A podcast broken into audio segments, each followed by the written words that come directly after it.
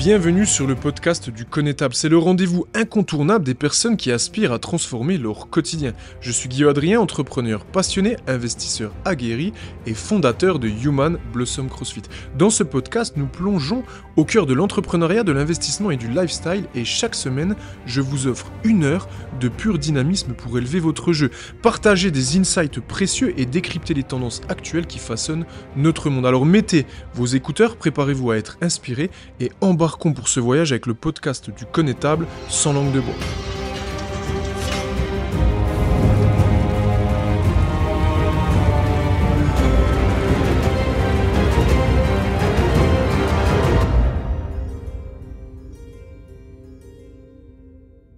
Les amis, bonjour. Bienvenue pour ceux qui nous découvrent. Je vous invite par contre à écouter l'épisode 1 puisque nous allons reprendre où nous nous en étions arrêtés la dernière fois sur la première rubrique, à savoir la rubrique entrepreneuriale. Il est important de poser les bases et donc à l'issue de l'épisode 1, j'ai raconté de façon succincte la moitié du démarrage de mon parcours entrepreneurial. Donc aujourd'hui, je vais vous expliquer la deuxième partie pour que vous puissiez comprendre les bases. Et dans la rubrique qui suit, j'ai un building public puisque je vous partage les objectifs, les goals, les projets et ce qu'on cherche à faire. Et surtout, je vous tiens au courant de ce qu'on a réussi ou pas à faire, qu'on puisse parler concret, que nous puissions parler vrai et qu'on arrête d'être dans des trucs frauduleux où les gens ne vous donnent jamais euh, les incentives exacts, on parle jamais de chiffres on parle jamais de choses comme ça.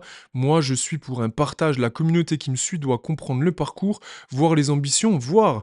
Venez, partagez-moi vos réussites et c'est vraiment quelque chose d'incroyable. Je vous rappelle de me suivre sur Instagram. Mon prénom va peut-être changer, ce sera peut-être le connétable. Aujourd'hui, c'est Adrien Human Blossom. Il y a aussi la chaîne YouTube Keep the Pitch. Donc, allez faire un tour. Ça vous permettra d'en connaître plus sur la préparation physique, sur des sujets assez fun. Ce n'est pas mon domaine d'activité. Je suis dans l'entrepreneuriat et le business, évidemment autour de ma passion fondamentale qui est le crossfit, le sport, la préparation physique, les gens, etc. etc.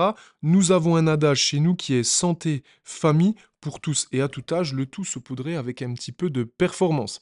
Pour vous expliquer donc la naissance de tout ça, revenons sur cette deuxième partie à l'été 2015. On a déniché notre local. J'avais un petit peu d'argent de la voiture que j'avais réussi à vendre et j'avais repris une voiture en leasing, etc. Euh, je m'étais dit, voilà, là j'ai 5000 euros en vendant ma voiture. Si j'en reprends une en leasing euh, à 120 euros par mois, euh, je peux tenir un an. La différence, je la prends pour avoir mon apport. Mon papa m'avait prêté un petit peu d'argent. Donc j'avais entre 5 et 10 000 euros de capital pour me lancer et on a fait une petite campagne de crowdfunding. Donc je vous jure, j'allais être papa, etc. Je vous remets dans le contexte. Franchement, si j'ai pu me lancer, j'avais 23 ans, euh, vous en êtes capable. N'anticipez pas les problèmes. Oui, mais si je me lance, il va se passer ça. Oui, mais si je fais ci, il va se passer ça. Ta gueule Lance-toi Lance-toi, qu'est-ce que t'as à perdre? Je vais vous reprendre un peu cette punchline bateau que j'ai pu vérifier parce que dans les salles de CrossFit, on a la chance d'avoir un terreau très fertile de gens de tout milieu social, euh, de tout, euh, tout type de réussite. Il y a des gens qui sont très heureux euh, en étant salariés, des gens qui sont très heureux en étant entrepreneurs. On a vraiment de tout. Et vraiment, cette petite phrase que vous avez peut-être pu voir sur les réseaux, sur des shirts découpés d'entrepreneurs ou je ne sais quoi, et eh ben moi, je l'ai vérifié en concret. J'ai des amis qui sont infirmiers, infirmières, et quand ils sont dans des services difficiles, je vous jure, c'est vrai, ce n'est pas euh, une punchline internet. Les gens parlent d'une seule chose quand ils sont à la fin de leur vie, c'est de leur regret. De leur fucking regret. Donc lancez-vous pour être sans regret et pour pouvoir entreprendre et essayer d'accomplir votre rêve. Donc on est l'été 2015 avec mon associé, on trouve un local éclaté. Euh, pourquoi, on trouve un local éclaté? Ben c'est très simple les amis. Parce que quand vous n'êtes pas une franchise, quand vous n'avez pas énormément de moyens, quand vous lancez, etc., que vous êtes jeune, qu'est-ce que tu as déjà accompli, tes fiches de paye, comment ça se passe, euh, les premiers pas commerciaux, vous pouvez rêver. Vous pouvez rêver. Et c'est pas forcément le bon truc, puisque en général, souvent des personnes veulent, aller, en tout cas dans le secteur, dans ces premiers pas commerciaux, les loyers sont élevés, c'est toujours un petit, peu, euh, un petit peu compliqué. Là, nous, on avait trouvé un local qui était impossible à louer. Donc, euh, l'emplacement était pas mal, mais c'était, fallait, fallait vraiment se projeter. Et je vais vous dire un truc, à cette époque-là, je n'avais absolument aucune croyance limitante. J'arrivais à me transposer à 1000% sur ce que ça allait être. Toutes les personnes que j'emmenais visiter avec moi et mon associé le premier, ils étaient là en mode, mec, What's happened? On ne peut pas faire un truc là, c'est horrible. C'était vraiment éclaté. Il y avait un espèce de gros hangar ouvert sur l'extérieur avec un plafond à, je sais pas, 15 mètres de haut. Tu rentrais dans cette espèce de cour inexploitable et après tu avais une petite porte fermée avec euh, l'endroit où je voulais faire la salle sans fenêtre. C'est-à-dire qu'on était dans une grotte. Et le parking, c'était des gens qui pouvaient se garer euh, n'importe où. Par contre, c'était euh, entre le centre-ville et la zone commerciale de notre ville qui était Belfort à l'époque, sur laquelle on s'est lancé. Petite ville de la région nord-est, pas très très loin euh, de la Suisse, pas très très loin de l'Alsace. C'est vraiment le plus petit territoire de France. C'est une ville de 60 000 habitants. Donc vous avez vu, c'est pas en plus un truc extraordinaire. Et moi, j'arrivais, je vous dis, pas de croyances limitantes. J'étais tellement jeune, tellement en kiff sur mon projet que j'avais une idée très précise de ce que ça allait être. Et ça m'a pas joué des tours sur cette fois-là, ça m'a joué des tours sur des autres fois de ne pas me remettre en question, mais évitez de vous mettre des croyances limitantes. Entreprenez, lancez-vous et les problèmes arriveront. À chaque fois qu'il y a un problème, vous trouvez la solution que vous mettez en parallèle. Là, je vous parle en tant qu'homme aguerri, accompli avec des idées claires. Je peux vous garantir qu'à cette époque-là, c'est foutoir, cafouillage, erreur. Qu'est-ce qu'on va faire Comment ça va se passer C'est le zoo. On est donc l'été 2015, on commence à lancer les travaux. Et là, avec notre petit budget, en fait, on paye quelqu'un euh, au black euh, avec nos, économies qui vient nous aider, qui est un ami de la famille, puis un autre gars. Parce qu'en fait, ce qui s'est passé, les amis, c'est qu'on avait plus, on avait investi 100 000 euros, donc c'était l'emprunt qu'on avait eu, donc allez, peut-être 40 000 de matériel euh, pour équiper notre structure, donc emprunt bancaire, et on avait donc 60, 70 000 de travaux. Pourquoi? Parce qu'on on, s'était dit, voilà, on va faire énormément de travaux pour rendre ce truc-là euh, potable. Et de toute façon, vu que le loyer est moins cher, ça nous fera des grosses économies sur des bails professionnels 369 que nous n'aurions pas eu sur un local en premier pas commercial. Parce que là, vous êtes dans la zone commerciale, vous prenez un super local dans lequel il faut quand même faire des travaux, en tout cas pour faire vos vestiaires, vous allez peut-être faire 20, 25, 30 000 euros de moins de travaux, mais le loyer, il est à 8, 9 000 par mois. Là, on avait un loyer à 3600 balles, et euh, donc oui, on avait un emprunt à peut-être, je sais pas, 1500, 1800 euros par mois, mais l'économie, elle était, euh, elle était bien plus importante si on calculait ça sur euh, du moyen court terme, voilà. Donc on se lance dans des travaux dantesques. Je suis le plus piètre bricoleur que vous connaissiez de votre vie. Mais à aucun moment je me suis dit ça va être la guerre. Donc normes de sécurité, normes PMR, dossiers, je n'y connaissais rien, on a tout fait de nous-mêmes un problème, une solution, une erreur, je corrige le tir. N'ayez pas peur des choses qui ne sont encore pas arrivées. Et là, je vais vous raconter une anecdote qui, franchement, avec du recul, est genre, je pense, une des pires anecdotes de ma vie. On avait prévu d'ouvrir en janvier 2016. Ce qui, je vous donne la conclusion, a pu se faire. Pendant les travaux, on passait nuit et jour à fond dans la salle et on fait les préinscriptions. On a eu une chance, c'est qu'on a bénéficié d'une espèce d'hégémonie au début parce qu'on était les précurseurs. Il y avait personne, euh, même à Mulhouse, il n'y avait pas de salle, à Montbéliard, il n'y avait pas de salle, euh, à Besançon, il n'y en avait qu'une, donc on était vraiment dans l'espèce de deuxième jet du CrossFit. Les premiers, c'était vraiment les, les Français qui avaient déjà été aux États-Unis, qui étaient un peu barrés et tout. Nous, on était un peu cette deuxième euh, génération, mais on était encore dans les précurseurs. Donc en fait, il y avait plein de gens qui savaient qu'on allait ouvrir, donc ça, c'était quand même super cool. Et un mois avant d'ouvrir, on commence à faire les préinscriptions. Donc je reçois les gens dans une cabane éclatée. Euh, les gens, quand rentraient dans la salle, je vous jure, ils ne comprenaient pas. Ils étaient là, mais, mais mec, j'ai une question quand même. Euh, dans un mois, on va pouvoir s'entraîner. Ouais, ouais, vas-y, donne-moi ton, ton premier mois, euh, signe ton contrat là, t'inquiète, ça va être cool. Ok, ok, t'es sûr, ça va le faire, ouais. Et je crois que le jour où on a ouvert, on avait déjà 50 inscrits. Euh, pas de réseaux sociaux, pas de page. Instagram, je l'ai installé euh, hyper tard. J'avais rien, qu'on avait peut-être même pas une page Facebook. On, était en train de faire un site, on avait encore pas trop de logo. Il n'y avait pas euh, chat GPT, IA, je sais pas quoi, je te fais un logo, quoi. Tu payais un mec, il t'envoyait un mail, vas-y, c'est bien, c'est pas bien. Enfin, c'était hyper archaïque. Et donc là, les amis, on est en retard à fond sur les travaux. Et une semaine avant l'ouverture, j'ai failli mourir, mon associé a failli mourir tout a failli être, euh, on va dire, détruit. Histoire vraie, je vous explique. L'électricien qui s'occupait de ce putain de chantier, d'ailleurs, les électriciens, les plombiers, pire corps de métier du monde. Euh, les gars font des devis, euh, ils viennent, ils font pas les finitions, c'est une catastrophe. Même quand on a un bien, six mois après, ça part en couille. Je vous jure, c'est électricien plombier, mais worst corps de métier ever. T'as toujours une couille avec ces gens-là, quoi. Les plaquistes sont un peu plus cool, mais sans déconner, pour les finitions, on a un vrai problème dans cette partie-là. Euh, moi, je le vois encore en immobilier, je vous en parlerai plus en détail sur d'autres épisodes. Mais sans rire, c'était l'enfer. Donc le gars, qu'est-ce qu'il décide? Il est jamais là en temps, en heure sur le chantier. On passe notre fucking journée à lui courir après. Et donc le mec, en fait, qu'est-ce qui se passe? Il, vient quand on n'est pas à la salle, d'accord? Et en fait, il met en fonction euh, les chauffages et les aérothermes. Sauf que qu'est-ce qui se passe? Nous, quand on arrivait le matin sur le chantier, il y avait un gros tableau, on allumait le général, ça allumait les lumières. Et tout, en fait, fonctionnait avec juste une prise électrique qui était au milieu de la salle sur laquelle on déroulait la rallonge.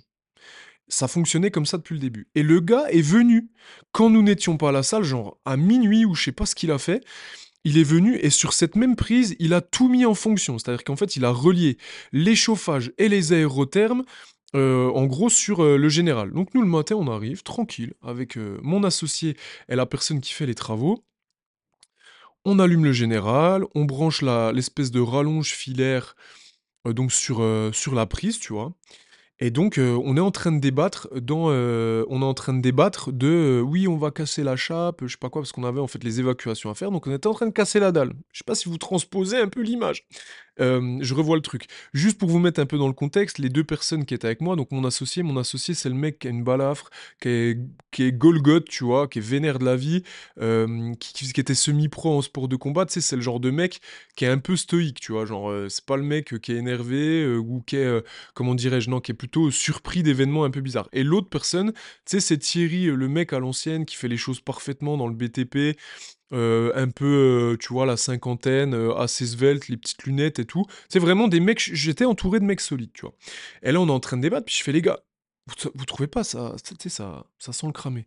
Ah non, qu'est-ce qui se passe, machin, etc. Donc, tu vois, moi, je sors du vestiaire, j'arrive un mètre, enfin, je sais pas, allez, trois mètres après la sortie du vestiaire, je, je trouve ça sent le cramer, tu vois. Et là, je touche la rallonge et je fais, les gars, elle est bouillante, genre, je la touche, je me brûle. Et donc là, ben, qu'est-ce qui se passe? Ils sortent, et ouais, ouais, mec, ça sent le cramer et tout. Et là, instantanément, cette prise électrique qui pendait, à laquelle il y avait la rallonge, c'était en train de commencer à brûler. C'est vraiment, ça commence à faire des arcs électriques. Là, avec mon associé, on tire la rallonge, c'est pour pas s'approcher des arcs électriques, pour essayer de, de débrancher tout ça. La rallonge, elle est longue, donc en fait, le temps qu'elle se déplie, on tire dans le vide. Je vous jure que c'est vrai. La rallonge était tellement chaude que ça a fondu dans nos mains. Donc on aurait pu, en fait, on a, j'ai carrément été un peu brûlé sur les mains et j'avais le, plastique qui me fondait dans les mains. À chaque fois que je tirais la rallonge, ça, c'était en train de dénuder le fil. Donc en fait, j'aurais pu ben, tout simplement toucher euh, cette connexion. Donc je n'ai encore pas compris aujourd'hui comment moi et mon associé, nous n'avons pas pris de coup de jus. Et donc là, impossible de débrancher le truc. On est les trois devant, devant ce truc qui est en train de partir en incendie. Il y a des arcs électriques d'un mètre, deux mètres, ça part en couille, la lumière s'en va. Et donc là, qu'est-ce qui se passe? Je vous jure, je fais le réflexe du mec le plus éclaté du monde. Je vois des arcs électriques, je vois du feu. Qu'est-ce que tu fais quand c'est là? Tu peux pas débrancher la prise, tu peux rien faire. Donc on peut même pas accéder au tableau, on est carrément coincé entre le vestiaire, cette prise, les arcs électriques, le feu. Donc là, je fais les gars, les gars, de l'eau. Je dis de l'eau, tu vois. Donc tu sais, moi je suis persuadé, le feu, eau, ça va marcher. Donc là, je commence à remplir le truc, mais Thierry crie non, mais pas de l'eau, c'est des arcs électriques. Heureusement, parce que j'aurais encore envoyé de l'eau. Euh, en fait, j'aurais niqué le système, je me serais pris un 10 volt ou je sais pas quoi, on serait tous morts. Et là, je vous jure, je retourne la tête et je vois, donc moi je cours partout, je cherche pas, enfin j'ai pas de place. Je vois mon associé, le gars est figé. Je l'ai jamais vu comme ça. Il est debout planté, genre, ouais mec, tout ce qu'on a fait, c'est en train de crever, tu vois. Tout ce qu'on a fait, il y a de la fumée, machin. On commence à plus voir clair. Et là, il est, on voit que plus que les arcs électriques. Le mec est planté droit comme un i, il ne bouge plus, il est en fait perdu. Je l'ai jamais vu comme ça de ma vie. Et là, je suis, en panique, qu'est-ce que je vais faire? Et là, Thierry, le seul mec lucide, 50 ans, qui avait les travaux, et encore, je vous dis, ça n'a pas été instantané, il me dit, va éteindre le tableau, le tableau, je sais pas ce qu'il dit. Et là, je me couvre la tête, je me baisse, je sais pas comment je passe et tout. Je vais en direction du tableau, j'y arrive, je prends pas de coup de jus, passe rien. Enfin voilà, je pense que c'était peut-être pas si dramatique que ce que je vous disais en termes d'espace, parce que là, je vous, dépeins quand même un, scénario, euh, un scénario horrible. Ah la putain de merde. Et j'arrive au tableau et je coupe. Donc là, ça arrête, la rallonge a fondu de la fumée partout, on ouvre les portes, tout avait, volé, tu vois. Et là, euh, on se dit fuck. En fait, les amis, moi je vous jure, la sensation que j'ai eue, à aucun moment j'ai eu peur pour ma vie. Quand j'ai vu ça, j'ai tellement galéré. J'ai quitté mon travail. J'avais plus d'argent. Ma mère me fait des courses en me faisant des pâtes. J'ai un petit emprunt de ma maison. Je viens d'être papa. Ma fille est là, genre euh, ben, octobre. Elle est née en octobre 2015. Novembre, décembre, elle a deux mois. Euh, et là, en fait, je vois toute cette sueur, toute cette galère qu'on a subie. Et on est planté. Et en fait, je vois, what the fuck, ça va disparaître. Je vais, euh, qu'est-ce que je vais faire, genre? Waouh toute ma famille s'était investie, la campagne de crowdfunding, les gens, les amis, on va essayer, on va faire un truc. Tu sais, j'avais l'impression, moi, à ma petite échelle, d'avoir tenté, tu sais, d'accomplir un truc. Il n'y avait pas trop d'entrepreneurs dans ma famille proche, ma famille euh, euh, mon oncle, mes tantes, un petit peu, tout ça. Mais mon père, tout ça, j'avais pas de d'entrepreneurs. Ma mère, mes grands-parents, tu vois, j'avais pas de gens forcément euh, entrepreneurs. Donc j'avais l'impression, tu sais, d'être un peu euh, ce super guerrier qui quitte un travail, qui lance son truc. Tu sais, j'avais enfin pris mes coronets et j'avais fait ce truc-là. Et là, je le vois partir en fumée. Donc je suis là en mode, genre, je vous jure, j'aurais pu, tout était en feu, je, je serais resté sans bouger. Je serais resté sans bouger. Parce que après avoir fait ces actions, je me suis dit, mais merde, je ne peux pas y arriver. Et en fait, euh, merci, donc c'est un, enchevêtrement de, situations, mais tu vois, c'est là quand même qu'on voit que des fois, il y a des choses qu'on contrôle pas, le moindre truc aurait pu être euh, dramatique. J'aurais pu euh, crever, et je vous jure, je pèse pas mes mots parce que c'est vraiment la scène que je vous dis, elle n'est pas exagérée, elle n'est pas amplifiée, c'est la fucking stricte vérité. Donc voilà, ça c'est bien fini. En plus, je vous partage le truc pour vous dire à quel point ces corps de métier m'insupportent. Quand j'appelle l'électricien, je lui explique la fumée partout, je lui dis viens voir là, espèce d'enculé, tu sais, ça part en couille, tu vois, c'était un gars qui avait un peu plus, pas, il avait peut-être 2-3 ans de plus que moi, il devait avoir 26 ans. Et le gars vient, il fait ouais les gars, ben fallait pas brancher la rallonge et tout. Genre le gars, pour lui, il avait rien fait, tu vois. Le mec n'avait rien fait, tu vois. J'avais envie, je te jure, de le trépaner comme une merde, tu vois, j'en pouvais plus. Donc, euh, bon voilà, tout est bien qui finit bien. Le 4 janvier 2016, on ouvre, on n'a eu que des couilles, rien s'est bien passé. Mais le pire, c'est que je dormais comme un bébé. J'avais vraiment... euh, Enfin, c'était génial. J'étais... Je n'avais rien. Je tentais des folies. Et j'étais heureux. Très heureux. Je n'avais énormément de soucis, mais ça me passait au-dessus. Et je dormais vraiment comme un enfant. Alors qu'aujourd'hui, j'ai accompli dix fois plus de trucs et j'ai des soucis de sommeil et tout, mais je suis en train de les régler et ça fait partie du développement, les amis. Si vous avez des problèmes de sommeil, on en parlera. Je vous raconterai les solutions que j'ai mis en place et ce que je suis en train de faire. Et je vous jure que j'étais encore plus heureux que je le suis maintenant. Alors après, il faut pas être à la recherche du bonheur, parce que si vous êtes à la recherche du bonheur, vous allez chercher quelque chose qui n'existe pas. C'est une question de mindset, d'état d'esprit, et il y a des jours bien, des jours moins bien. Ça s'appelle juste la fucking life. Là, on est en janvier 2016, c'est le démarrage du projet, et je viens d'ouvrir ma structure CrossFit Belfort, les amis. CrossFit Belfort, CrossFit Belfort. Et là, on a fait en gros, je vais vous la faire courte parce que l'idée c'était juste de vous parler un peu des bases de ce projet, des fondations de ce que nous avons fait avant de passer aux autres rubriques. Nous avons fait toutes les erreurs possibles et imaginables pour affiner notre jugement et aujourd'hui être devenu inconsciemment compétent. C'est vraiment quelque chose de, très important de comprendre ça. Ça a été un apprentissage par essai-erreur. Et puis tout simplement, je vais reprendre ce terme un petit peu pompeux qu'utilisent les entrepreneurs régulièrement, si vous regardez qui veut être mon associé, euh, Anthony Bourbon, etc., euh, euh, le fondateur de Mythique, et j'en passe. Soyez résilient. Eh bien, c'est vrai. À un moment donné, c'est pas que des punchlines d'entrepreneurs, c'est un apprentissage d'essai, erreur et c'est cette résilience. Après, je suis pas forcément convaincu que c'est quelque chose qui s'apprend, mais je pense que c'est quelque chose que vous devez avoir au fond de vous. Je ne suis pas le meilleur, je ne suis pas le pire, mais la différence, c'est que si tu te confrontes avec moi, ça va être la merde. Parce qu'en fait, le gars n'arrête jamais. Quand ça va pas, quand il a un coup de mou, il continue. Et il recontinue. Et je modifie. Et je réessaye. Et je modifie. Et j'essaye. Et je m'améliore. Et je rate. Et je rate. Et je rate. Et je continue. Et c'est vraiment le truc que vous devez avoir. Donc, Peut-être que ça peut s'apprendre, mais je pense que vous devez l'avoir dans vos tripes et au fond de vous, vous le savez. Il y a des profils ça ne vous a encore pas réussi, vous n'êtes pas forcément sûr de pouvoir le faire, mais je vous garantis, avec ce que je vous ai décrit, que si je l'ai fait, vous pouvez le faire. Donc là, on est en janvier 2016.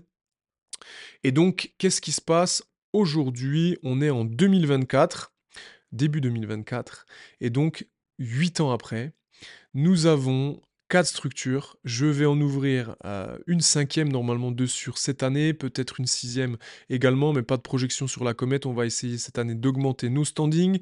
On a vu passer plus de 45 personnes en comptant le staff d'aujourd'hui, on a plus de 1000 adhérents au quotidien, donc on a vu passer plus de 45 personnes. Je vais préciser un peu le truc entre former, euh, départ, arrêt, licenciement, parce que ça nous est arrivé, etc., etc. Donc on a vu passer un peu plus de 40 personnes. Aujourd'hui, j'ai 15 collaborateurs directs, enfin 16 collaborateurs directs et 3 à 5 collaborateurs indirects, dont certains qui travaillent avec nous de façon importante et sans qui nous serions perdus. D'ailleurs, il est en face de moi. Merci à Enzo, parce que voilà, Belfort Informatique, les amis, si vous voulez commander quelque chose euh, et que vous cherchez un support si vous êtes dans le coin, enfin allez dessus, c'est le GOAT. Donc voilà, dans ces personnes indirectes que je considère ben, vraiment comme des personnes qui font partie de l'équipe, car sans eux, ben, on aurait les poumons un peu coupés. Euh, donc, euh, donc voilà, on a 16 collaborateurs directs, 3 à 5 collaborateurs indirects, et donc on en a formé quelques-uns. On a un peu plus de 1000 adhérents au quotidien sur les quatre structures. Donc si vous venez Basic Fiat ou Fucking Gym ou je sais pas quoi, ben, en fait on n'a pas le même modèle économique puisque nous on a 5 à 10 fois moins d'adhérents, 2 à 3 fois plus de coach, on a tous un cursus stable. Quand tu viens chez moi, eh ben en fait, tu viens t'entraîner. C'est pas tu vas à Basic Fit, tu payes ton abonnement, tu t'engages deux ans et au bout d'un mois, tu viens plus.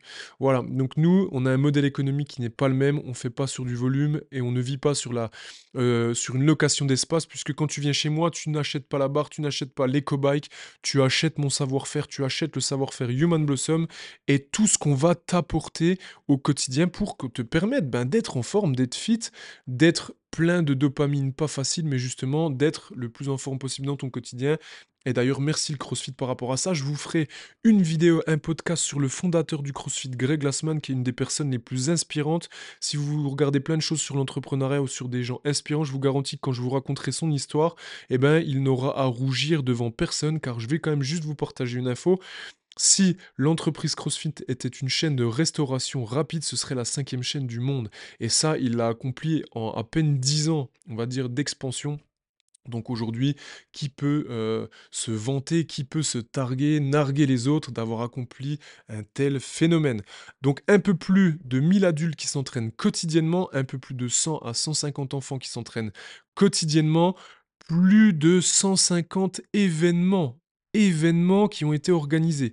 Et aujourd'hui, sur chacune des structures, avec le calendrier d'événements que nous avons fait, nous avons entre 1 et 3 événements par mois, toute l'année multiplié par 4 salles. Donc faites le calcul, on va couper la pour en deux, on va dire 2 événements par mois, donc 24 événements par structure, donc 48, 48 fois 2, ceux qui sont à chier en maths, 96, donc on a environ 96 événements par. Rendez-vous compte un petit peu de la puissance de ce qu'on a accompli. Donc ça, c'est vraiment, je vous ai fait un ultra raccourci, 2016. 2024, je vous vends pas du rêve, oui, je suis ultra millionnaire, je ne sais pas quoi avec mon entreprise. On fait à peu près un million de chiffres aujourd'hui, on est à peu près à 20 à 30% de croissance chaque année depuis notre création. C'est un business physique, on fait partie des top 1% de notre secteur, on est hyper content. Par contre, moi, je suis un fucking éternel insatisfait. Donc aujourd'hui, je n'ai pas fait 10% de ce que je veux accomplir et je suis encore très déçu du chemin où je suis. Donc je vais vous partager les bulles d'une public, les décisions importantes, les échecs aussi que je peux vivre au quotidien et je vais vous expliquer ce qu'on va chercher à faire dans les prochaines années, et en tout cas cette année que nous allons vivre ensemble, et on reviendra évidemment sur des points plus spécifiques dans les prochaines rubriques. Nous allons nous retrouver pour la rubrique numéro 2, le build d'une public, un de mes goals sur ces six prochains mois. Partie numéro 2, le building public. Je vais vous parler dans les grandes lignes des grands objectifs qu'on s'est fixés sur cette année. Moi, je suis plus particulièrement chargé du développement. Je suis un peu cet esprit fou et fougueux qui va gérer les grandes directions de l'entreprise. Mon, mon, mon, conjoint, parce qu'en fait, je peux l'appeler comme ça, il pèterait un câble. Mon associé est un peu plus euh, euh, pragmatique, un peu plus, euh, je dirais pas forcément pragmatique, mais qui est un peu plus froid dans ses décisions, ce qui permet, on va dire, de trouver quelque chose de tempéré et d'avoir une direction qui est, plutôt, euh, plutôt cohérente et surtout qui nous ressemble aux deux parce qu'il faut le dire aujourd'hui, euh, je ne suis pas seul dans cette aventure et donc il faut rendre à César ce qui appartient à César. Avec des si on refait le monde, est-ce que si j'avais été tout seul, j'aurais été plus loin? Est-ce que s'il avait été tout seul, il aurait fait mieux? Est-ce qu'il aurait fait moins bien? On s'en bat les couilles. Si vous avez un associé, ne parlez pas de ce genre de choses. Focalisez-vous sur l'endroit où vous êtes aujourd'hui, sur ce que vous voulez accomplir demain. Capitalisez sur vos forces, vos faiblesses, communiquez, etc., etc., etc. Je vais vous parler du business public. Je pense que chaque chef d'entreprise ou chaque personne qui doit accomplir des choses importantes doit avoir un objectif sur l'année. Aujourd'hui, on a une taille d'entreprise qui, je pense, ne nous permet pas euh, de planifier des choses sur les 2-3 ans à venir. Je vois des gars qui me disent ouais euh, Amazon, euh, ils prévoient 3 mois, 3 ans en avance. Apple c'est pareil, ils sont en avance sur le troisième trimestre, Q4, etc. Ok, tu fais quoi?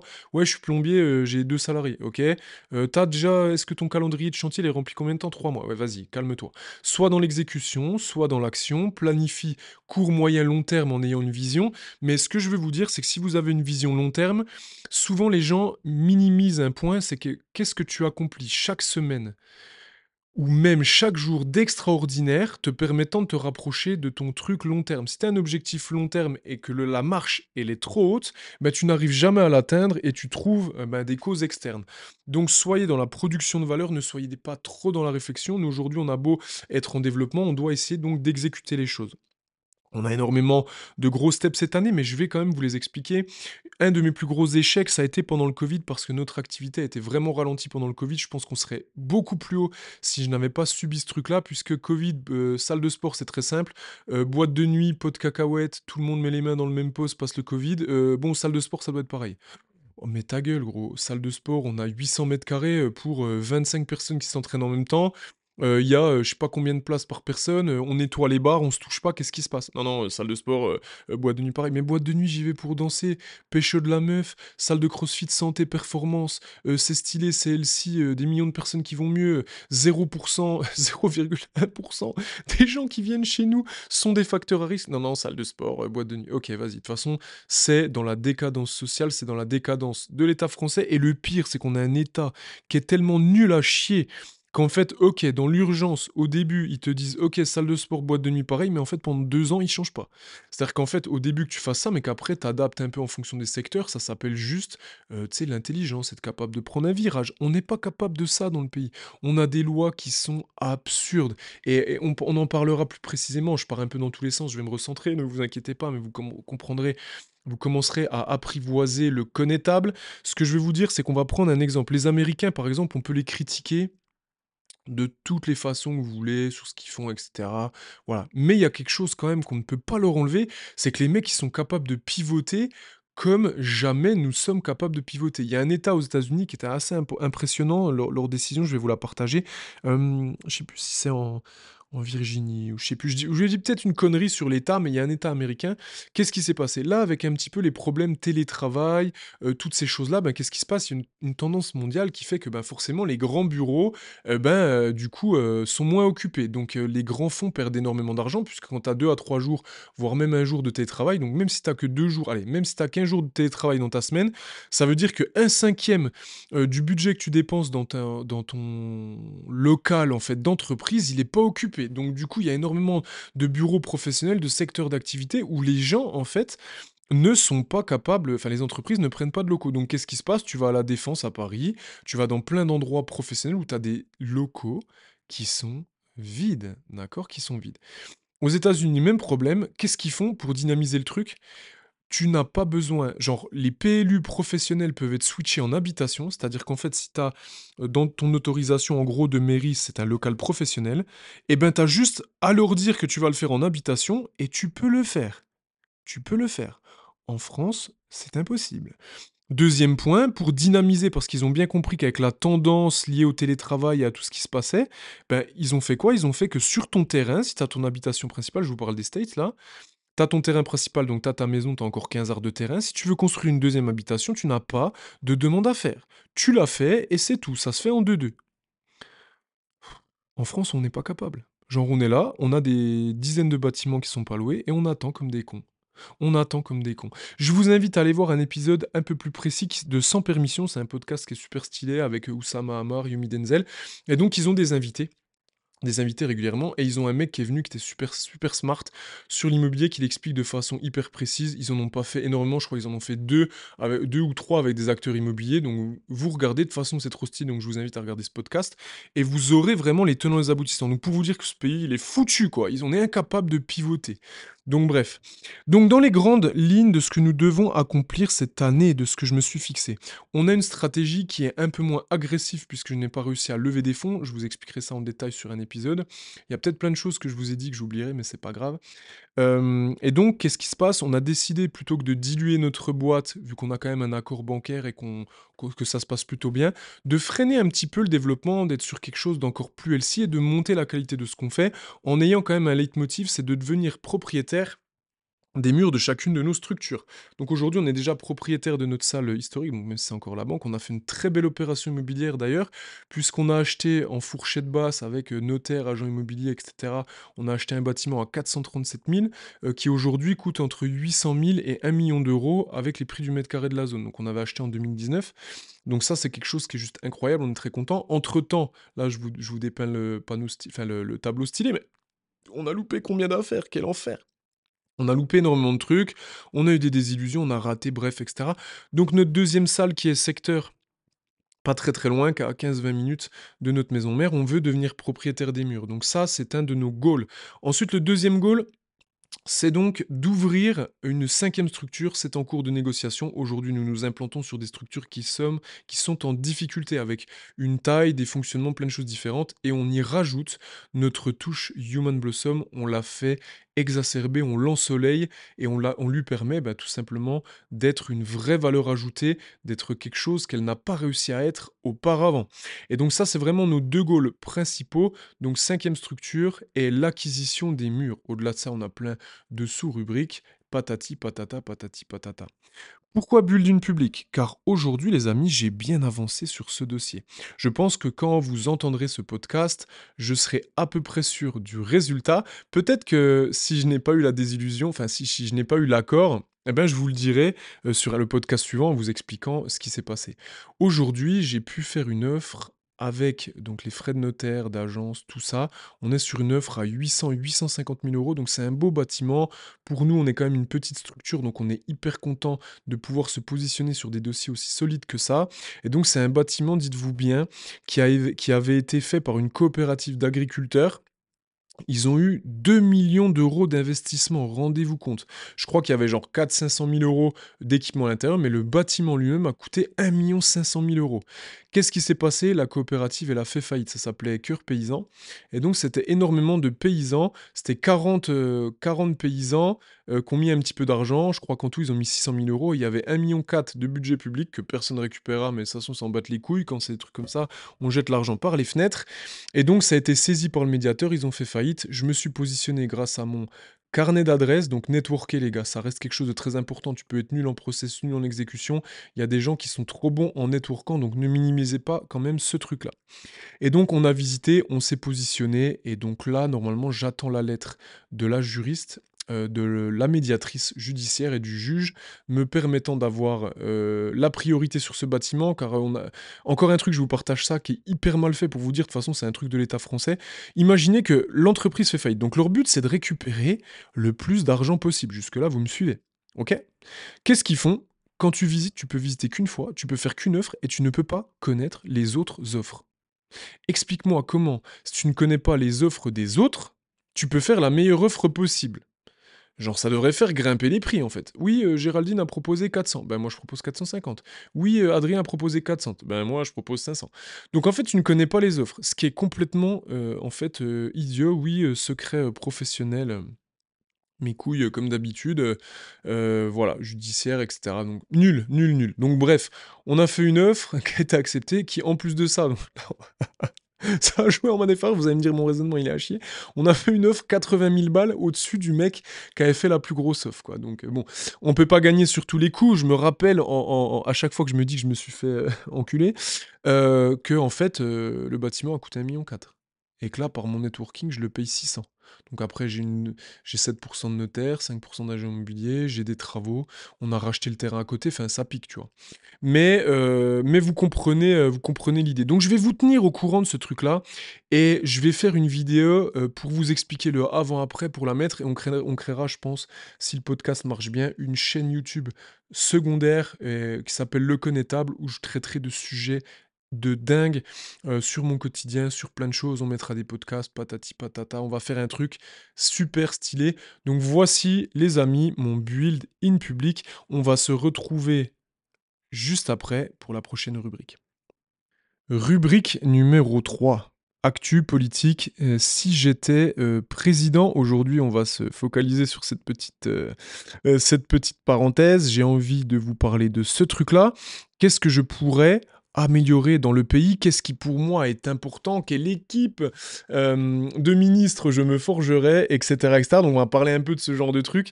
Euh, donc aujourd'hui, j'ai choisi si j'étais président. Alors vous allez vous dire, tu sais, des fois j'ai quand même de la rengaine par rapport à la France, etc. Je suis amoureux de ce pays, je suis amoureux de ce qu'il a accompli, et j'ai réussi à le devenir. Parce qu'on dit souvent, la France n'est plus patriote, la France n'est plus si, mais on ne naît pas de patriote, les amis, n'oubliez pas qu'on le devient, c'est un cheminement. Et ce cheminement, j'en ai été écarté toute mon enfance, mon adolescence, etc., par énormément de facteurs, que ce soit parce qu'on a tout simplement ce qu'on m'a véhiculé au niveau de l'école, par rapport euh, à tout ce que j'ai eu dans mon, on va dire, dans mon cercle, etc. Et j'ai beau avoir une famille de gauche, ma famille proche qui est extraordinaire, mais c'est une gauche à l'ancienne, tu vois, où en fait ils sont plus proches des valeurs nationalistes sans s'en rendre compte, avec les beaux produits terroir et tout. Mais j'ai été hyper éloigné euh, de pas mal de choses de mon pays et je suis chaque année en train de le découvrir. Et surtout, quand je vois ce qui m'énerve, je me dis mais pourquoi c'est comme ça? Et je découvre qu'en fait c'est devenu de la merde. Donc euh, qu'est-ce que je ferais euh, si j'étais président? Et déjà, posez-vous et dites-vous bien, vous, qu'est-ce que vous feriez si vous étiez président? Alors moi, si j'étais président, je ferais déjà un premier truc qui est faciliter la vie aux entrepreneurs, faire un vrai système capitaliste. on pourra en débattre pendant des heures, qu'est-ce que tu fais, qu'est-ce que tu fais pas, qu'est-ce que tu rajoutes, etc. Les amis, je vais vous parler juste d'un truc. D'ailleurs, je vous invite à aller voir ce profil sur Instagram et même ses vidéos sur YouTube si vous êtes passionné un petit peu euh, investissement et tout ça. Il s'appelle Charles Gave. D'ailleurs, cette partie-là, puisque je vous ai donné des devoirs de la semaine poussés sur l'investissement sur l'épisode de la semaine dernière, bordel de merde, là je ne parlerai pas d'investissement puisque je ne veux pas éclater l'heure, ça doit être quelque chose qui vous permette d'en apprendre, mais surtout qui ne vous prend pas énormément de temps d'écoute, puisque les gens qui vous prennent énormément de temps d'écoute vous empêchent d'accomplir. On est quand même timé, donc je ne vais pas vous faire des trucs de 3 heures à chaque fois, même si je pourrais vous parler des jours et des jours, puisque c'est ma passion, je fais des choses passionnantes. Donc, je vous ai donné des devoirs la semaine dernière. Là, aujourd'hui, vous irez voir en investissement ce monsieur Charles Gave, quel homme, il parle de choses super stylées, il a des vraies valeurs nationalistes sans tomber sur des espèces de trucs fascistes dégueulasses où en fait euh, on te dit toujours t'es d'extrême droite ou je sais pas quoi, ce qui est complètement idiot et faux, c'est pas son cas. Donc c'est quelqu'un qui va parler de notions logiques, de choses logiques, etc., etc. Et donc ce phénomène, il en parle de façon bien plus précise que moi. Donc la première chose que je ferais, c'est que je réduirais le niveau d'imposition. Pourquoi? Il y a une règle que je vais vous expliquer de façon succincte qui est très simple. C'est qu'en fait, quand tu dépasses un certain niveau d'imposition, et des études très précises qui ont été faites par rapport à ça, c'est qu'en fait, tu peux imposer les gens jusqu'à 30, 35%, je crois que c'est le niveau optimal d'imposition. Quand ça dépasse ce niveau, en fait, les gens sentent qu'ils se font enculer en fait. Donc qu'est-ce qui se passe? Ils sont encore tous en train de frauder. Donc en fait, on est imposé entre 55 et 60% minimum. Là, si je vous détaille juste après le niveau d'imposition, je vais le faire quand même en 2-2 au niveau de l'entrepreneuriat pour que ceux qui sont encore pas entrepreneurs sachent, comprennent ce qu'on paye euh, nous. En fait, euh, quand tu dépasses ce niveau d'imposition, qu'est-ce qui se passe? Tu as les gens en fait qui sont corrects, qui sont excédés, qui ne peuvent pas progresser parce qu'ils sont trop imposés, qui ne peuvent pas générer de trésorerie et avoir un cash flow leur permettant d'avoir dans les caisses des auto-investissements, etc., et tout simplement d'exceller dans la production, le fait de grossir, etc. Donc ces gens-là sont corrects, ils sont excédés, ils sont mal, ils en peuvent plus, et ils n'arrivent pas en plus de ça à se payer convenablement, à payer leur équipe convenablement et à progresser. et à côté de ça, T'as énormément de gens qui sont moins cons, excusez-moi, je dis pas que moi je dois faire partie d'ailleurs trop des cons du coup, mais j'ai quand même cette petite éthique au fond de moi, qui en fait fraudent à mort. Combien de gens font du blas Combien de gens déclarent pas Combien de gens fraudent les aides Combien de gens ci Combien de gens ça Et tous les gens qui sont au minimum, je vous le dis, hein, tous les gens qui sont au minimum au niveau des impôts et tout, ils prennent du cash, les amis. Vous n'imaginez même pas euh, ce qui sort en cash. Donc pourquoi? Parce qu'en fait, le niveau d'imposition, il est trop élevé. Jusqu'à 30-35% les gens sont contents, se payent, je vois, il y a des dépenses publiques, ça contribue à l'effort. Tu sais, ça, ça j'ai quand même envie de regarder ce qui se passe dans les dépenses. Mais quand tu dépasses un certain seuil, là, putain, t'es imposé à 55-60%, et en plus, tu te prends un deuxième trou du cul quand tu regardes les, le, comment sont dépensées les dépenses publiques. L'hôpital, c'est de la merde, l'école, c'est éclaté, euh, c'est en train chaque année de diminuer en standard, parce que moi, j'ai quand même eu, euh, enfin, genre, quand j'étais ado, j'allais chez le médecin, euh, bon, je faisais la queue, voilà, là, faut prendre rendez-vous, là, tu, mon médecin généraliste, vers chez nous, il y en a plus, quoi. Euh, ouais, mec, euh, bon, j'ai la gastro, euh, la chiasse et, le rhume. Écoute, Adrien, écoutez, monsieur, il faut choisir. Est-ce que vous voulez arrêter de chier en spray ou arrêter de tousser? Je peux traiter qu'un des deux trucs. Donc là, c'est ça le, truc aujourd'hui. Donc déjà, réduire le niveau d'imposition pour créer quelque chose de vertueux. Et en fait, ce qui se passe, c'est qu'on croit que ça va ramener moins dans les caisses, mais du coup, il y a tellement de gens qui fraudent, il y a tellement de gens qui sont frictionnés, etc., que je pense après, cette démarche seule n'est pas celle qui va guérir euh, toute la partie entrepreneuriale, mais aujourd'hui, si j'étais président, je commencerais déjà par ce genre de choses. Allez voir Charles Gave, il en parle de façon très précise. Ce sera aujourd'hui le point de cette rubrique Actu politique. Si j'étais président, investissement, elles sont mélangées. On va se retrouver juste après pour la rubrique numéro 4. On clôturera là-dessus l'anecdote du pig. Rubrique numéro 4, la rubrique du cochon sous stéroïde, l'anecdote du pig sanguin. Les amis, vous savez que chacune de mes anecdotes sont des anecdotes vraies et surtout qu'il y a une leçon de vie à retenir par rapport à ça. Et en fait, je vais vous partager un truc, je pensais en fait avoir en fait tout euh, connu entre guillemets et ne plus être surpris euh, par les gens, par leurs trucs de merde, euh, par les décisions bien, par tout, vraiment énormément de choses, mais je vous jure, on est toujours surpris par les gens. quand on pense qu'on a tout connu, en fait, ça continue quand même. Et je vais vous parler d'une erreur que j'ai fait ces derniers temps. Donc vous savez, voilà, j'ai des box de CrossFit, il y a des gens bien, des gens moins bien qui viennent, etc. Et puis dans ces gens moins bien, bah, il y a 0,1% de FDP, tu vois. Donc de gens en fait qui sont horribles, comme vous pourriez rencontrer partout ailleurs. Et donc, nous, si vous voulez, la, première salle qu'on a ouverte, comme il y a une petite zone de chalandise, on s'entend très très mal avec notre concurrent direct, en fait, comme ça peut arriver dans toutes les, les villes de France avec les box de CrossFit. Et donc, on s'entend très très mal avec notre concurrent direct pour des raisons d'un passif tumultueux partagé à un moment. Et puis, moi, vous savez, le, le podcast s'appelle Le Connétable parce que j'ai des valeurs, parce que je me vois aujourd'hui, même si je ne suis loin d'être quelqu'un de parfait, j'ai envie d'être quelqu'un sur qui on peut compter. J'ai envie, malgré toutes les erreurs que je fais, de m'améliorer. C'est pour ça que vous êtes là dans le podcast. Donc ce podcast a des valeurs. Et donc il y a des choses humainement qui ont été faites quand ce concurrent a démarré qui sont juste éclatées et qui auraient mérité un coup de sabre à la connétable en plein bus. Tu vois, malheureusement, on n'est plus dans l'époque permettant de faire ce genre de choses. Donc ça n'a pas été fait. Et donc voilà. Ce qui se passe, c'est quand tu as un nouvel entrant qui, émerge, ben, tu as tous ceux qui sont pas très bien chez toi qui vont chez lui, tu vois, ils n'ont pas forcément trop de choix. Et donc on a des fois ce petit héros de gens, tu vois, qui partent. Et le truc qui est horrible dans le crossfit, c'est quoi? C'est que tu as un, impact important. Donc ce qui, on dit souvent que ce qui est ta plus grande force, c'est aussi ta plus grande faiblesse. Euh, c'est pas tout le temps vrai, mais c'est vrai que c'est souvent quelque chose qu'on peut retrouver. Et donc c'est vrai que la plus grande force du crossfit, une de ses plus grandes forces, c'est cet aspect communauté. Quand tu viens, c'est vrai que c'est pas comme quand tu as Basic Fit, tu connais les gens, tu partages des choses, des valeurs, etc. C'est aussi sa plus grande faiblesse parce que des fois, c'est pipi caca, euh, les gens, euh, ils t'écrivent le week-end euh, sans barrière, ils exigent, des choses des fois, donc c'est un peu énergivore. Donc c'est la force et c'est la faiblesse. Et ce qui se passe, c'est quand quelqu'un partait de chez nous, et inversement aussi pour eux à la fin, quand il allait forcément essayer là-bas parce qu'il n'avait pas d'autre endroit où aller, ben quand il arrive là-bas, plutôt que de prendre ses responsabilités, parce que encore une fois, je ne dis pas que c'est vrai dans tous les cas, mais plutôt que de prendre ses responsabilités et dire bah en fait je me plaisais plus là-bas, le service me plaisait pas, tu sais comme, quand tu es en train de te séparer ou que tu te fais quitter, tu sais les gens ils, peuvent pas dire ben je t'aime plus ou ça ça va plus, j'arrête, j'ai envie d'autre chose ou j'ai trouvé quelqu'un, je fais ça. Qu'est-ce qu'ils font les gens? Ben ils trouvent des excuses. Ouais, puis en fait t'étais comme ça, ouais, puis c'était ça, puis de toute façon tu faisais pas la vaisselle. J'aime mes coachs. qui s'est fait quitter par sa meuf parce qu'il faisait pas la vaisselle. On a appris ça il pas longtemps, alors que le mec il est carré. Ouais, je partage ce truc, je vois sa petite tronche. Bref, euh, donc vous avez compris euh, l'analogie euh, que je suis en train de faire. Et donc les gens, bah, qu'est-ce qui se passe quand ils arrivent là-bas?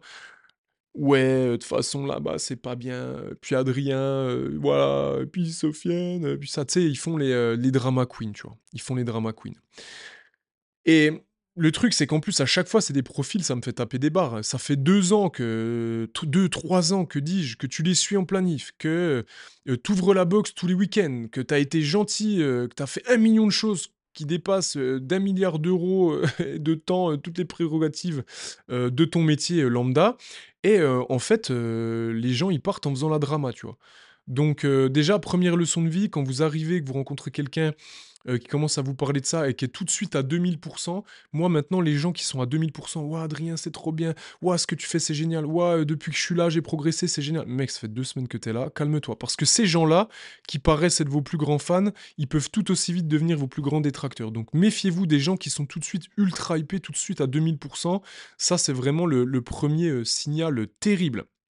Et donc voilà, on a un cocon de gens qui partent, machin, et cetera. Bon voilà, ça s'appelle le turnover, la concurrence, on se concentre sur ce qu'on peut se concentrer et heu et on avance. Mais tu sais, les problèmes qu'ils ont rencontrés avec nous, ben, forcément quand tu vas là-bas, au début c'est tout beau tout rose, puis ben, 1 ou 2 ans après, heu, ils ont les mêmes problèmes à côté, quoi. Donc ben, ces gens-là, des fois, ils reviennent. Ils reviennent, voilà. Et donc ça m'est arrivé de dire: «Bon, bah, toi, tu étais trop un FDP, heu, tu dit des trucs de FDP, heu, ne reviens pas» et puis, heu, comme je suis un mec sympa, bah, j'ai fait, j'ai fait, j'ai fait des fois l'erreur et là, je vais vous parler de cette erreur parce qu'elle elle est assez récente. Donc une personne que je suis depuis, X temps, planif, machin, elle part. Quand elle part, elle déblatère son fiel, son venin, son venin sordide sur tout ce qu'on faisait, qu'on était des êtres terribles. Elle fait exprès de parler ça à tout le monde et puis comme les gens aiment bien se plaindre, elle est persuadée que les gens sont contents alors qu'en fait, de toute façon, quand tu te plains à quelqu'un: «Ouais, excuse, j'ai la jambe cassée, toi comment ça va?» «Ah ben moi ça va, mais j'ai j'ai un cancer». «Ah oui putain, mais tu un cancer, c'est horrible». «Ouais, mais moi ma grand-mère elle est morte». «Oh putain, c'est vrai, oh j'ai perdu mon chien». En fait, les gens, comme ils sont majoritairement centrés sur eux-mêmes, je suis désolé de le dire, mais heu, c'est un peu vrai quand même, heu, surtout dans notre branche où en fait, heu, les gens se plaignent, heu, ou se sentent vite, guest stars au même niveau. Donc voilà, elle est partie, elle a déversé son fiel et donc, ben, X temps, allez 3 ans, enfin je sais pas, 2 ans après, je reçois un petit message. Elle venait de temps en temps en drop-in, donc là tu payes ta séance unitaire. En plus quand elle se pointe, tu voilà, elle paye, hyper hautaine, je vais dans mon coin, je dis pas spécialement bonjour. Enfin, en fait, tu vois, c'est horrible parce que tu avais l'impression qu'elle allait au CrossFit Games, quoi. Mais en fait, tu tu fais pas de traction, ça fait 5 ans que tu fais du crossfit, en fait, on dirait que tu es un chirurgien cardiaque, un prix Nobel ou que tu vas faire les CrossFit Games. Et ça, c'est un truc qui est terrible dans notre secteur, c'est que les mecs ou les nanas qui vont aux CrossFit Games, les vrais champions élites, ils s'entraînent dans 2 mètres carrés, ils te respectent, ils sont ultra, sympas, ils t'écoutent, machin et les gens qui sont compétiteurs du dimanche, ils ont un ego la plupart, mais une pomme de terre, enfin genre ils ont un champ de mine à la place de ego, je sais même pas les les les punchlines que je vous sors sont complètement hors sujet, mais vous avez compris, ils ont un ego, mais c'est horrible. Genre vraiment, c'est ce que notre communauté fait de pire, quoi. Heureusement, c'est, heu, allez, c'est 0,5-1% grand max. Donc voilà, hyper hautaine, machin, bref. Et donc, heu, bien sûr, tu sais, toi, tu es tout de suite bloqué Insta, machin, et cetera, bref, voilà. Et au bout de X drop-in, parce que tu sais, ça coûte, entre 10 et 20 balles à chaque fois, Heu, d'ailleurs, j'avais été, heu, un peu laxiste par rapport à ça et donc, bah, je reçois mon super message privé: «Salut Adri, j'espère que tu vas bien. Voilà, je voudrais voir avec toi parce que je suis la prog d'un de tes coachs, j'aimerais venir, heu, dans ta box, passer un moment et cetera». Puis la nouvelle box, enfin la la box, donc nos concurrents, on les appellera CrossFit Flamand Rose, Heu, CrossFit Flamand Rose, j'ai les je vous jure, j'ai les messages. Il y a plein de gens avec qui je m'entends plus, heu, ça se passe pas bien, donc je t'avoue qu'avant de déménager, j'aimerais faire un ou 2 mois chez toi avant de partir. Très bien, tu veux venir, il y a pas de problème, donc les conditions sera comme ça, tu payes tes frais d'inscription, tu payes, heu, à ce prix-là et et et let's go, tu vois? Heu, ramène une enveloppe, heu et puis, on va on va gérer ça, tu vois? Donc voilà, hyper laxiste par rapport à ça. Pourquoi? Parce qu'en fait, moi, je vais vous expliquer un truc, là, on va parler des valeurs de vie, c'est qu'en fait, moi, pour moi, j'ai fait plein de fois des erreurs comme, heu, comme ça. Ça m'est arrivé, tu vois, de dire que quelqu'un, il était un peu comme ci, comme ça, de partir, tu vois, sous le coup de l'émotion et après de regretter, en fait, de trouver peut-être encore certains atomes crochus ou d'estimer que je pourrais encore partager avec la personne. Donc il y a de l'eau qui avait coulé sous les ponts, heu, voilà, heu, donc elle veut revenir, elle est sympa, enfin, tu vois, je suis pas non plus un bâtard, quoi. Vas-y, reviens, on va on va gérer le truc. Bon, elle revient, elle fait son truc, machin et cetera et le truc, c'est que moi, Pourquoi j'ai fait ça? Parce que, comme je vous disais, j'ai fait des erreurs. Sauf que quand j'ai fait des erreurs et que je me suis ravisé de mes erreurs, parce qu'il y a que les connards et que les cons qui ne changent pas d'avis. Moi, je change souvent d'avis et j'adore qu'on me fasse démentir et j'adore essayer de faire comprendre des choses aux gens. Donc soyez d'ailleurs comme ça, c'est très intéressant. Ne soyez pas borné et buté parce qu'on devient vite un sale con et ça m'est déjà arrivé plein de fois et ça va m'arriver encore certainement. Donc ce que je vais vous dire par là, c'est que quand moi j'ai fait cette erreur-là, ben, qu'est-ce qui se passe? J'ai une notion connétable, une notion de respect qui s'instaure en moi. Admettons, euh, je m'embrouille avec une personne, je pars, je dis qu'il n'est pas bien, puis en fait après je me rends compte qu'on a encore des choses à partager, on s'explique, je repartage un peu de son commun. Ben là par contre je fais profil bas, je fais euh, guise de respect, je suis euh, très content d'avoir accepté. Je fais pas le malin en fait, je ne fais pas le malin. Je ne prends pas la confiance en deux-deux. Et donc voilà, de l'eau avait coulé sous les ponts, message sympa, je me dis, euh, bon vas-y, on, va quand même faire ce, truc-là, c'est pas longtemps et tout. Et là, première leçon, je suis surpris à quel point les gens prennent la confiance, les amis, mais que vous n'imaginez même pas. Donc en fait, au bout d'une semaine, bon voilà, bonjour, un peu plus délié et tout, au bout d'une semaine et demie, tu sais, c'était déjà le retour des CrossFit Games. Euh, si je traversais pas la boxe pour aller dire bonjour, ça va, machin, le petit mot, ça n'allait pas, euh, enfin personne ne venait, toujours ces regards un peu bizarres, vraiment une ambiance en fait euh, pesante, tu vois. Ambiance pesante. Et donc récemment, il y a une petite soirée qui est faite à la boxe, donc elle est très contente de venir. Elle passe, les amis, cinq fois devant moi. Enfin, allez, trois fois, quatre fois devant moi. Elle me regarde, regarde qui fuit, machin. Elle me dit pas bonjour. Une fois, deux fois, dix fois, tu sais. Mais en fait, bordel de merde, c'est quoi cette prise de confiance et ce manque de respect? C'est trop, tu vois. C'est trop. En fait, c'est pas après avoir chié qu'il faut serrer le cul. C'est trop tard. Et en fait, genre, moi, à un moment donné, t'es chez moi, ça s'est déjà pas bien passé, je te fais revenir, tu vois, je fais quand même un pas. Tout se passe bien, on essaie de faire au mieux, mais en fait, tout se passe pas bien, je prends sur moi à chaque fois. Et là, ouvertement, devant ton petit crew de gens, parce qu'il y a plusieurs personnes, etc., un peu dans ce cas de figure, tu ne me en fait, tu ne me salues pas. Donc en fait, non. Ce qui s'est passé, c'est que moi, je ne fais pas d'esclandre, je suis pas là, il n'y a pas eu mort d'homme non plus. Mais en fait, je me suis ravisé et j'ai dit: «En fait, je ne vais pas rogner une de mes valeurs quotidiennes. Je ne veux plus» donc j'ai passé le message à mon staff: «À partir de maintenant, il y aura plus de dick sucker chez moi».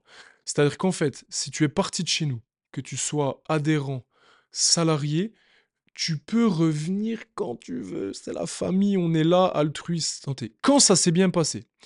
Mais maintenant, je ne vais plus perdre mon temps. Si tu as déversé ton fiel, que tu as dit que j'étais une merde, et qu'après tu veux bénéficier de ce que je suis en fait, de ce qu'on fait, et de tout cet univers qui est si pourri d'après tes propos, mais qu'en fait tu y reviens toujours, fuck it up. Ça m'est arrivé plusieurs fois de faire l'erreur, donc fuck it up. Maintenant, je veux plus de dick sucker parce que tu vois, j'ai plein d'employés, tu vois, pareil, des anciens employés.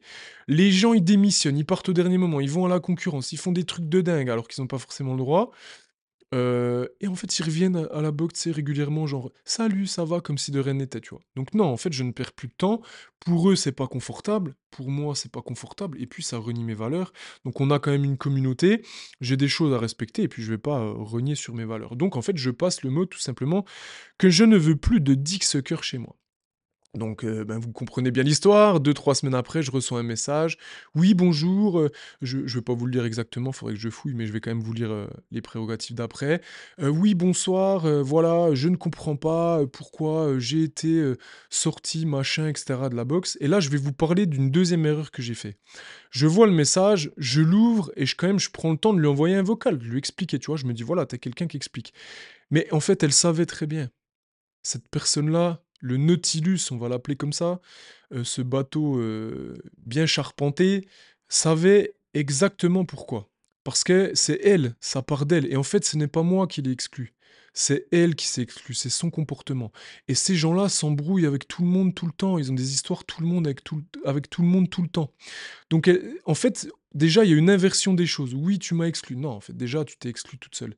Et donc, je prends le temps de lui répondre. Et en fait, je me retrouve pris dans un dialogue.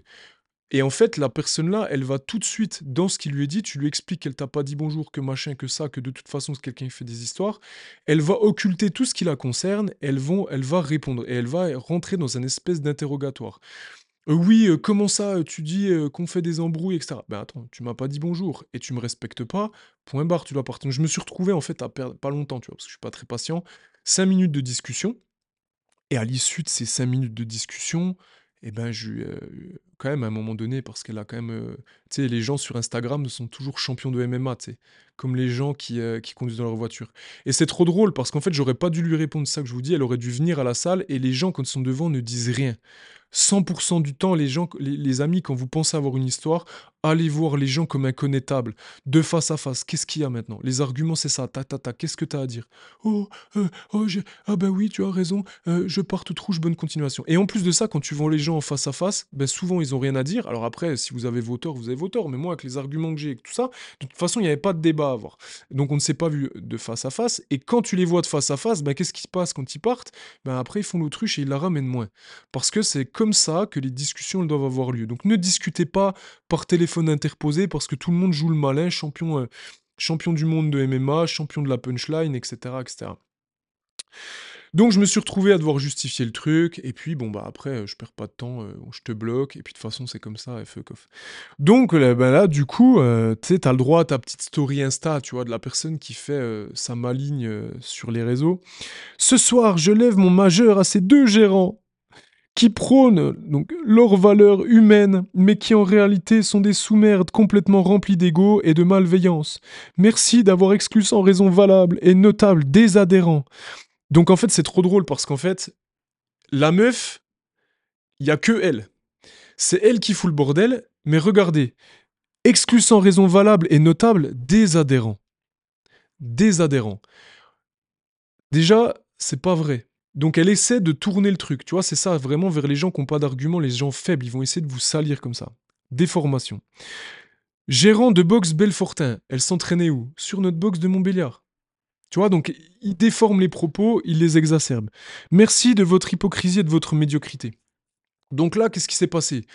Moi, en fait, je vous jure que si je rentre en mode euh, ring de réseau, je vais faire un carnage.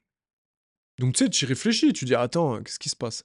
Eh ben, j'ai fait l'erreur déjà de lui parler, de perdre mon temps, et je ne vais pas le faire et je vais vous expliquer pourquoi. Parce que ça, c'est une leçon que je vous donne. Ne perdez pas du temps à faire du MMA ou des rings avec des personnes qui ne sont pas à votre niveau. Ce n'est pas pour dire je suis hautain, je suis à tel niveau, je ne sais pas quoi, que je vous dis ça. C'est pourquoi? Parce que les gens, en fait, qui n'ont rien accompli, qui n'ont rien à perdre, en fait, ils ont tout à vous prendre. Parce que qu'est-ce qui se passe? Elle est suivie par personne sur Insta. Elle est... euh, personne, en fait, elle n'a même pas d'amis, elle fout des embrouilles un peu partout. Moi, je vais devoir me justifier, je vais faire une guerre sur les réseaux, je vais perdre du temps. Donc pendant que je perds du temps, je n'accomplis rien. Je vais soumettre des questions, je vais créer une espèce de mauvaise pub sans raison, parce qu'en fait, tu te retrouves à avoir des gens qui vont comprendre que la moitié des choses, etc. Donc en fait, je vais perdre du temps. Je vais créer des frictions pour quelqu'un qui en fait n'a qu'à gagner à faire ça avec moi. Mais non, en fait, vas-y, ignorance. Et du coup, vous savez quoi? Je n'ai rien dit, je n'ai pas répondu. Et si vous saviez le nombre de messages que j'ai reçus, Ouah, mais elle est inadmissible, c'est vraiment une pauvre personne, elle fait sa drama queen sur les réseaux. Elle s'est salie toute seule. Et les gens, de voir qu'on n'a pas répondu, ils ont vu qu'on n'en avait rien à battre, ce qui est vrai. Et en fait, cette personne-là s'est ridiculisée toute seule. Une vraie drama queen. Donc je vous en parle là parce que ça me fait rire. Mais donc faites attention au débat avec les gens. N'oubliez pas plusieurs valeurs. La conclusion, elle est là. Première valeur, première valeur, ne perdez pas du temps à discuter avec les gens qui se prennent pour des champions de MMA sans arguments. Surtout, surtout si vous avez des vrais arguments. Affrontez-les en vrai. Viens, on s'assoit, viens, on discute, qu'est-ce qu'il y a? Ouais, ça, ben je t'ai licencié, euh, je t'ai enlevé de la boxe pour telle ou telle raison. Ah ok, pardon, je m'excuse. Point barre. Discuter en vrai, j'ai fait cette erreur. Et je ah, pourtant, je l'ai fait plein de fois, mais tu vois, des fois, t'es un peu trop intrépide et tu ré- t'es un peu trop intrépide et réactionnaire et ça, et ça te met là. Donc, première chose. Deuxième chose, si vous avez des valeurs, ne soyez pas un bisounours comme moi, ou en tout cas, ne les reniez pas, parce que les gens vous surprendront toujours, en bien ou en moins bien. Les 1% de gens extraordinaires, les 1% de gens qui ne valent rien, ou en tout cas qui ne valent rien par rapport à vos valeurs à vous, peut-être qu'ils ont euh, des valeurs pour d'autres personnes, mais en tout cas, il y a des personnes avec qui ça ne matche pas, ça s'appelle la vie. Donc je n'ai rien de fondamental contre cette personne-là, mais en tout cas avec moi ça ne matche pas, avec ce qu'elle a dit ça ne matche pas, et apparemment c'est la même chose de l'autre côté. Donc elle aille tout simplement faire sa vie, tu vois, et ça s'arrête là. Donc ne soyez pas surpris d'à quel point les humains peuvent être surprenants. Ils prennent trop vite la confiance. On est dans une génération où la plupart des gens prennent trop vite la confiance. Donc soyez sur vos gardes par rapport à ça.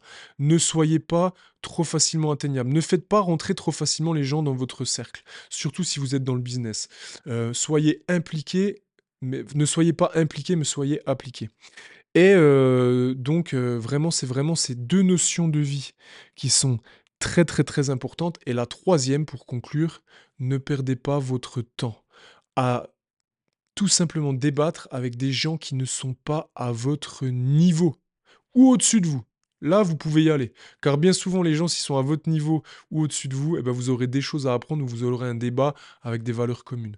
Donc les amis, j'espère que cet épisode vous a plu. On se retrouve la semaine prochaine. C'était le connétable. Et n'oubliez pas, épisode 1, devoir de la semaine, renseignez-vous, passez à l'action, allez voir Charles Gave et écoutez sans permission. Bye bye les gars. Et les filles.